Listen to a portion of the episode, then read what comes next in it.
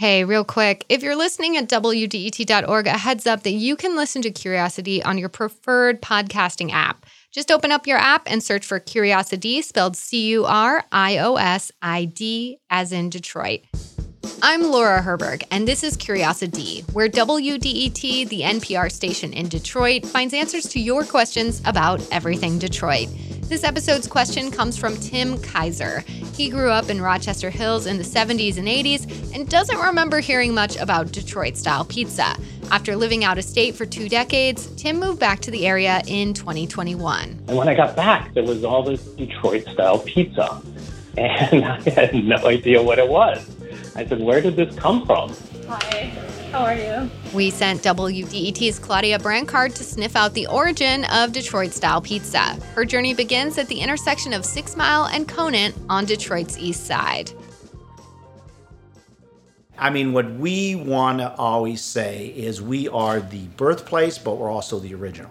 And when I talk about original, it's not only the ingredients that you use, but it's the process that you use. That's Wesley Pikula, the chief brand officer of Buddy's Pizza.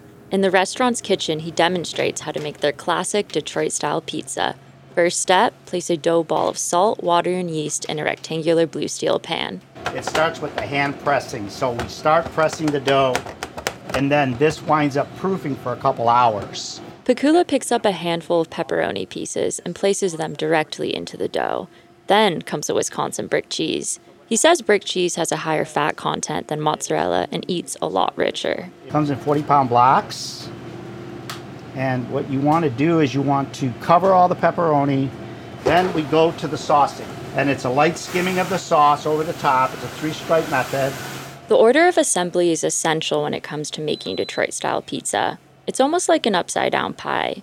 Pikula says the reverse order technique is what gives the pizza its fluffy center and crispy sides. And then that's placed in an oven to be baked. 600 degrees, 13, 14 minutes. And that's how you make authentic Detroit style pizza. Okay. Thank you. Detroit style pizza was invented at Buddy's Pizza in 1946 by then owners Gus and Anna Guerrera. Anna's family emigrated from Sicily to the United States and brought with it a recipe for a type of Sicilian pizza called sfincione.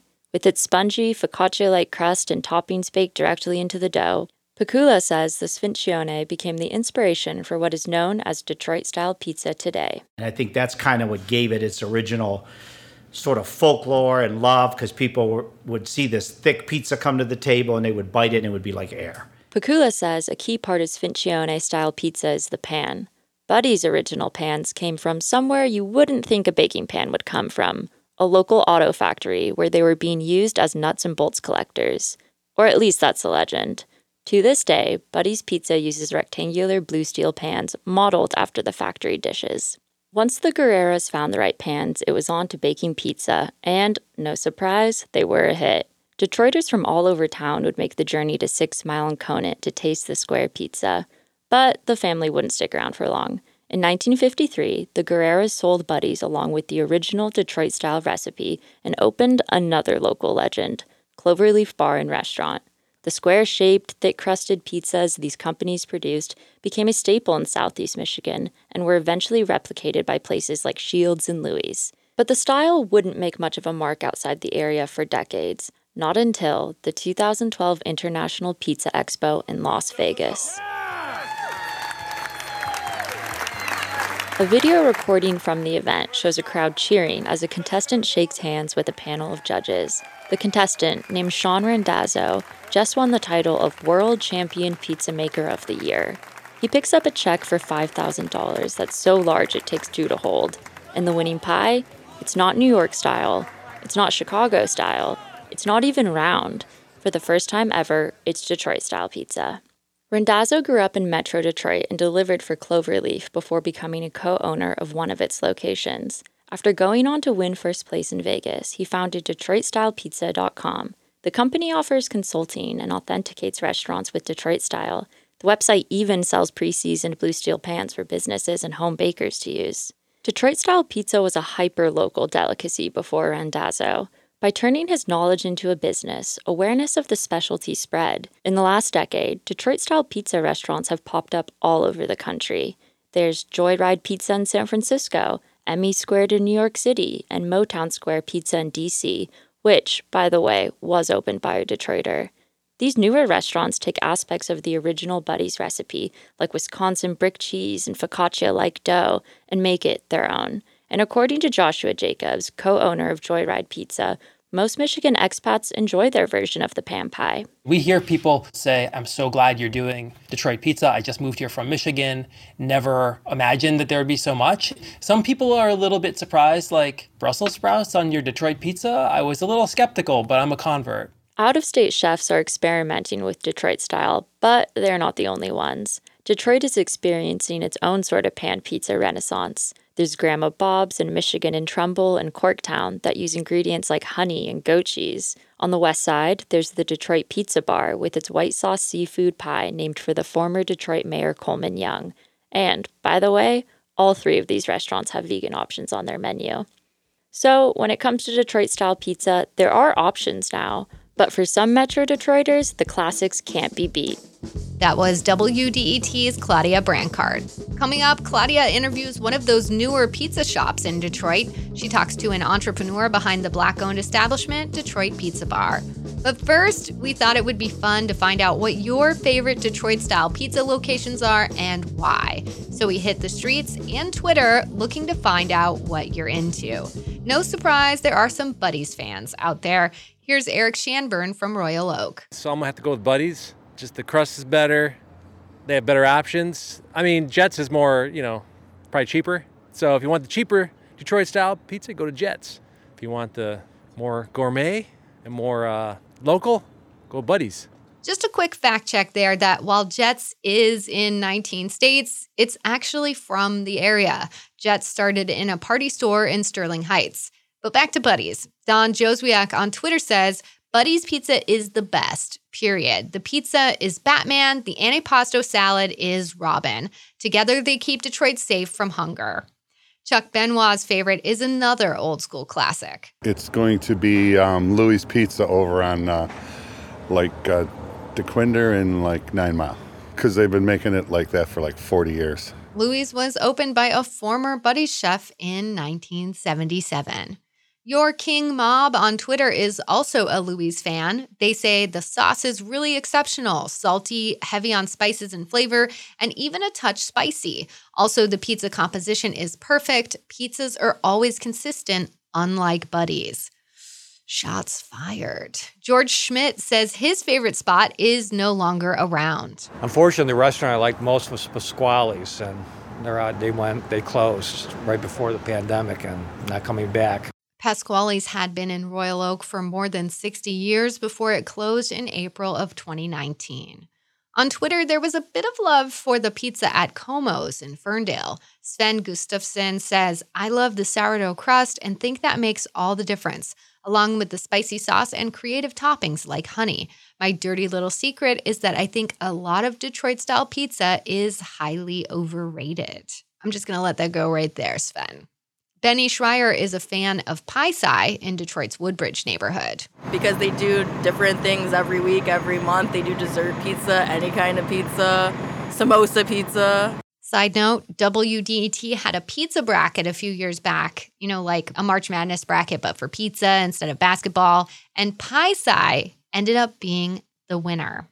For this 2022 Even Less scientific survey, we also got votes for Happy's, Little Caesars, Pizza Papalis, Nicky's, Michigan and Trumbull, even Domino's, which is from Ypsilanti, but as far as I can tell, does not offer a Detroit style pizza option. But please correct me if I'm wrong. But there are people out there who are not fans of Detroit style. Michael is one of them. Uh, I don't like it actually, like thin crust. And finally, this didn't really answer our question, but we thought it was pretty cool. On Twitter, Alex B. Hill from Detroitography weighed in with a Detroit pizza map. We've linked to that in our story at wdet.org slash curious, and we'll also include a link here in our show notes. All right, it is time to take that break. But remember, when we return, Claudia is going to interview one of the owners of Detroit Pizza Bar. So you're going to want to stick around. We'll be right back.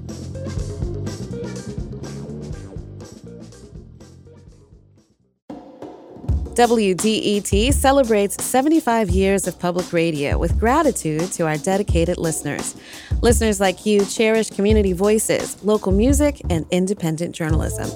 This spring fundraiser, we're counting on your support, just as you count on us. Invest in WDET's next chapter at WDET.org or tap donate in the mobile app.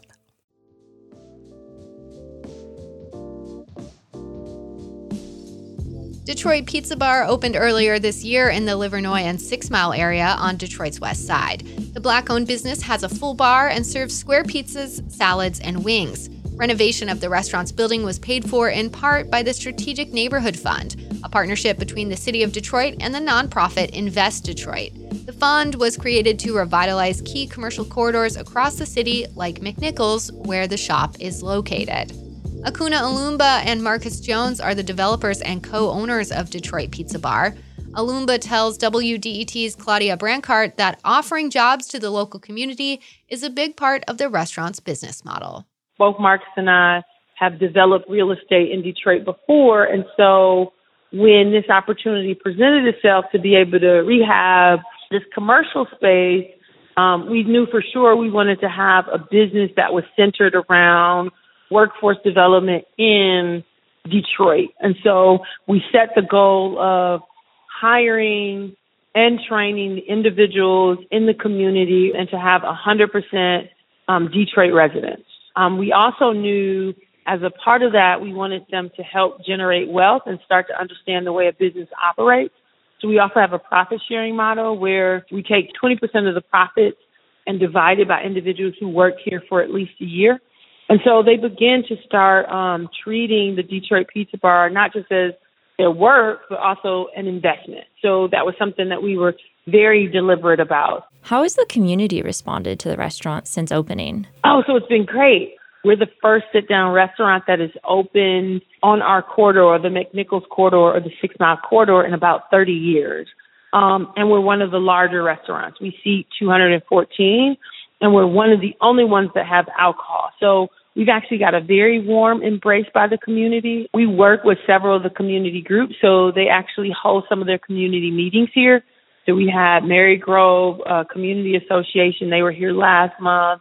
Um, we're doing something with the Live Six Alliance. Um, and so we're doing a lot of things to just kind of make sure that the community knows that the Detroit Pizza Bar is a community based restaurant.